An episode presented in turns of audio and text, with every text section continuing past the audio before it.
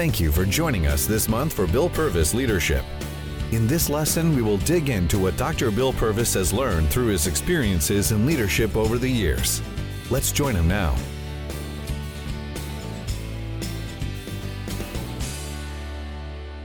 All right, I want to welcome you to this month's BPL and tell you that I'm really excited about being with you today and sharing with you some things that I know that I've learned by experience. That's why I entitled this today, Insights That I've Learned by Experience.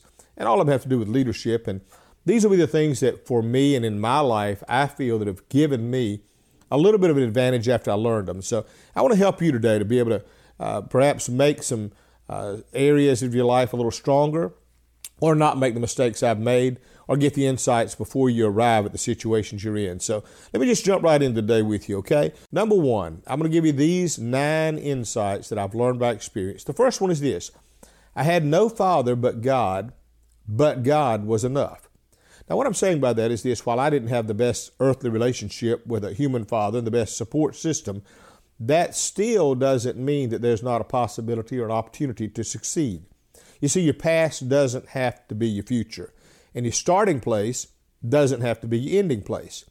I, I embrace it this way understand this concept, and it will help you to be able to get to where you want to be. You weren't rejected, you were selected. You ever noticed in the Bible that when God chose Abraham, he called him out from his father's home?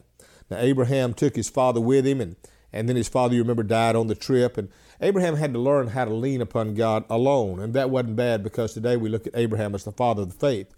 You remember when David learned that his father clearly didn't support him? He supported all the other brothers, but not him. It caused David to have to lean on God harder. And if you look at it now, it paid off because David went much further than all of his brothers. And so you understand that the point was this that he wasn't really rejected, or if he was rejected by man, he was still selected by God. And so I encourage you to do this. Don't focus on human rejection, focus on divine selection. God chose you. And if God chose you, then you're qualified, okay? God knows what He's doing, and He's not made a mistake before, and I don't think He's going to do it now. Understand this as well favor, grace, gifts, and opportunity will come to you when you embrace the fact that God is enough. I have a new book coming out that I mentioned to you last month, and I want to give it to you now because now it's out uh, called Make a Break for It. It can be pre ordered even right now at Amazon, Books a Million, Barnes and Noble. I want you to get one, and I want you to get one especially for the person that you know that doesn't know God. Uh, the reason is you can use it as a tool to help them to come to know Him. I cover the journey in my own life of how God used certain circumstances and situations to teach me how to rely upon Him. Now, I hope that you'll help me with that. I hope that, that you'll make it one of your 2016 goals to just put that book, make a break for it, in the hands of somebody that you want to reach for Christ and, and use it as a conversation piece that you can come back to and say, what did you think about or, or what you, uh, you know, what you get from? And then you can open that door to be able to help to reach your friends. So I'm trying to help you to reach the people that you care about. So the first principle that I learned by experience, which was necessary to learn in leadership, was that even if you had no father, God was still enough. The second thing is this I learned this kind of by watching the way and observing how God worked in the world. Choose not to judge or criticize what and who God is blessing. Uh, this is a lesson that will help you a lot. It really helped me when I understand that God can bless whomever He chooses, and God doesn't need my approval. He doesn't ask me what I think about who He's about to bless. God's blessing of another person is not my concern. And then when I can celebrate the blessings of others, I've learned that it creates a capacity in me for God to enlarge my own life. And so the way I approach the blessings of others that God has given to them is going to have a lot to do with how God can bless me. God's kingdom, by the way, is bigger than my small part in it. And, uh, and it's His to run anyway. And I just, I have a hard enough time just doing my own work. So keeping my eyes on my track and my vision and what I've been assigned to is enough. I don't need to uh, burden myself with taking on the responsibility of worrying how God controls everybody else or blesses others. Number three, the attacks of enemies and critics will test your devotion. You see, there's going to be a time as you begin to succeed and grow and move forward that you're going to suddenly find yourself in different territory. The question is going to be there whose voice matters most? Is it the voice of others or is it the voice of God? Now, let me help you. You don't need public approval to validate your worth in God's eyes. Fact is, it's because God loves you and God chose you, even if you don't get the approval of others. And I know it'd be nice if we did, but even if we don't, it shouldn't validate your worth. Your worth was validated the fact that Christ came to a cross for you because he wants eternity for you and he has an assignment for you right now. And then also recognize this that that most criticism comes just from jealousy, okay? Critics want to be noticed. They crave attention. They don't have the skills to lead or to build, so they tear down in order to get recognition themselves. We call it piggybacking. They piggyback off the success of someone else who's doing something as their way of getting attention. So understand it's just a test. Along that line of testing, the fourth point is this betrayal of a friend is going to test your resilience. You see, there's going to be a time as you begin to grow and, and move forward, you are going to experience some betrayal at times and occasions. Now, betrayal does several things. It can distract your focus, uh, it can affect your self confidence, and it can steal energy from your own passion. You know, what you were zealous about, all of a sudden you find out not everybody's on board, even people you trusted. And if you're not careful, it will take away from your focus, your self confidence, and it will drain the energy that you had going forward. Remember this Jesus had Judas, Caesar had Brutus, West Point had General Benedict Arnold. There's always going to be that. That just, you factor it into part of your growth process. But when you can weather this, the setback of betrayal, uh, then you're on your way to success. Number five, don't lean on the rich for your resources. Rely on God. When I first started the church, uh, we had people that would come along sometimes that were prosperous or financially well set, and they would come and they became friends of mine and they wanted to be friends of the pastors, and I liked them. And, and at every level, I've had wealthy people that have come along. But I've had to learn not to rely upon them, but to rely upon God. See, if you think that you can't succeed without the support of the influencer, you're going to weaken your leadership. In fact, I've had rich people come and go, and and uh, and I want you to understand this: they need you more than you need them. And if you can understand that and keep that in mind, that will keep you on track. Number six, there's an emptying and a stripping process that always comes as you grow.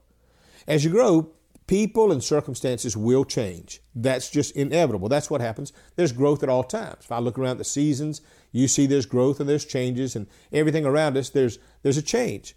Now, and I mentioned that in last month's BPL, in order to help you to embrace that, and I covered a lot of that in my book, but, but what it means is this growth is going to mean for you and I learning to dance with the change. We've got to learn to embrace it because it's not going away. And so if it doesn't uh, cripple you or paralyze you, and you can stop and say, How do I dance with what I have? I think you can go a lot further. I also know this that when God does the stripping or the or the emptying process in our life, whether it be the empty vessels He has to fill or the, or the uh, the, the separations He makes in our life. Here's a good word for you. Then the replacement that God sends is always much better than the loss that you had.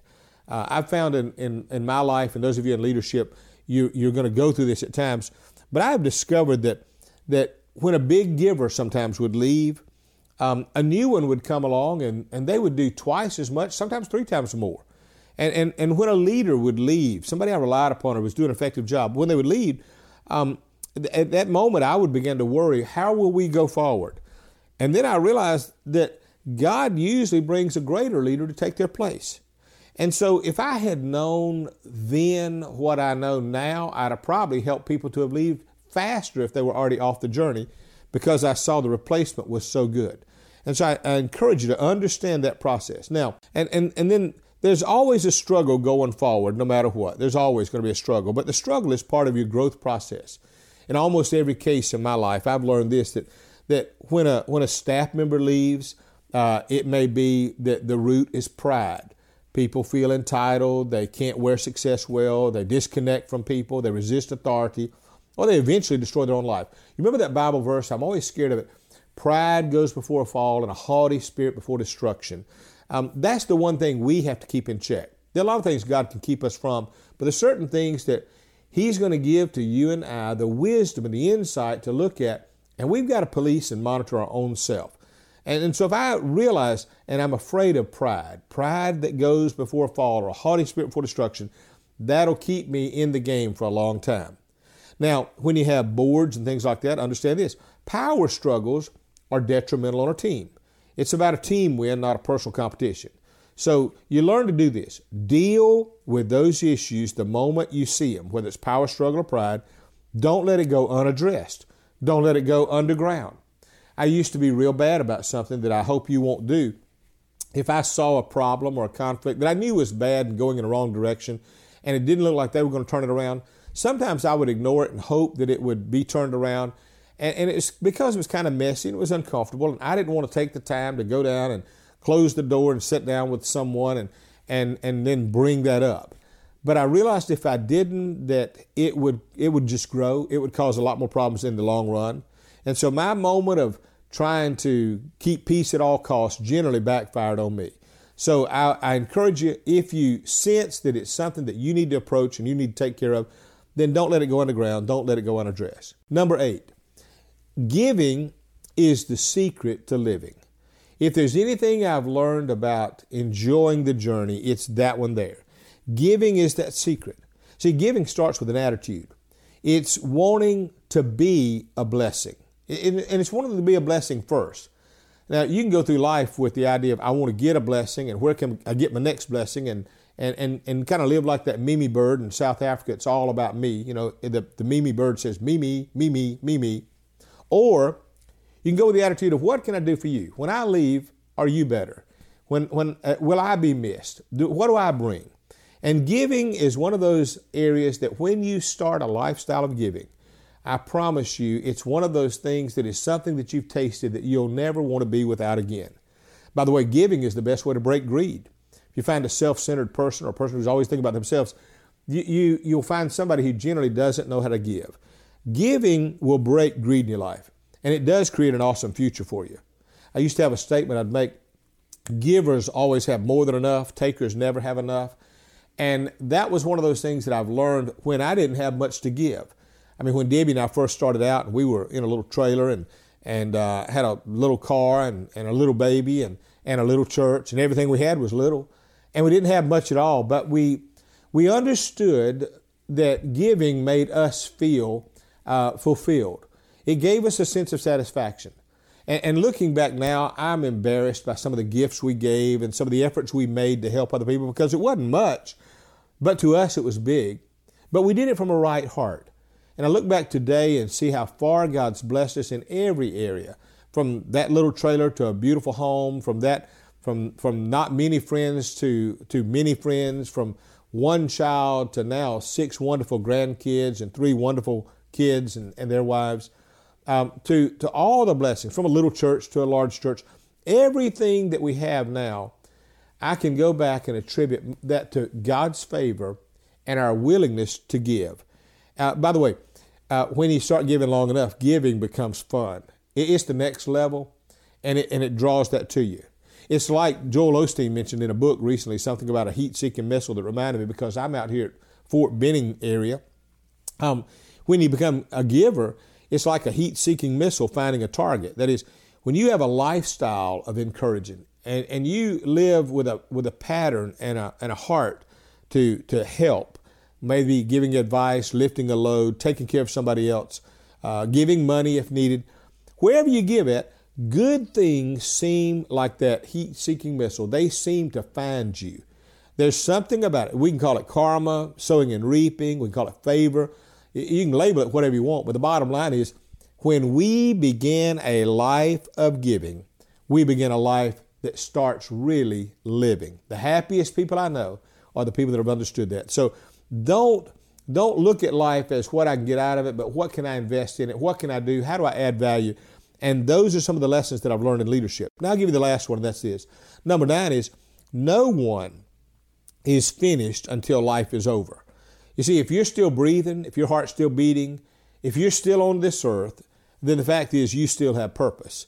Uh, God's not going to take you one day too late, one day too early. He'll be right on time. But He's left you here for a reason.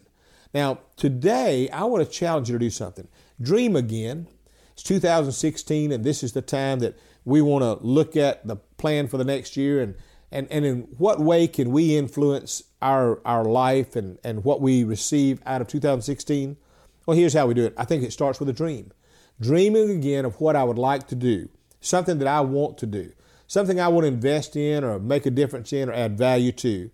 And then deciding that this is 2016, I am going to make these days count. That's my hope for you. And so, my hope today as we begin to look at the insights that I've learned, and I'll give you more in the next couple of months as we study along, but I just thought that today for some of you, maybe you could learn by, they used to say it in shooting billiards, they'd say, go to school on another man's shot. That is, watch what they do, find those principles and follow them. And my word for you today is to do the same. I've had now about 40 years invested in it, and I understand now some things that I wish I knew back then. And I'm giving you now things that I wish that someone had given me back then. So I'm passing this on to you that it might be of help to you as you chart your journey and you grow. I want to thank you for being a BPL member and for listening each month and, and, uh, and the support you get and the emails and texts I receive. And I want to tell you that I want to hear from you also of the good reports that you receive so that I can share that and it can help me. So my goal for you is that you grow. I want to help you on your journey in being there. And so let's learn together by the experiences that we've learned in our insights and these nine I give you today, I hope that you'll utilize, and I pray God will bless you for it. Let me pray a prayer of blessing over your life today. Father, thank you for everyone today, every BPL member who's trying and wanting to grow and wanting to make a difference. Helps to see and learn from the experiences and the information that we get so that we can do our life the way that has the greatest impact for you. And for that, we'll praise you in Jesus' name. Amen. We hope you have enjoyed this lesson. This month's lesson is a great reminder that when you keep God first, He will satisfy all of your needs. Have a great month.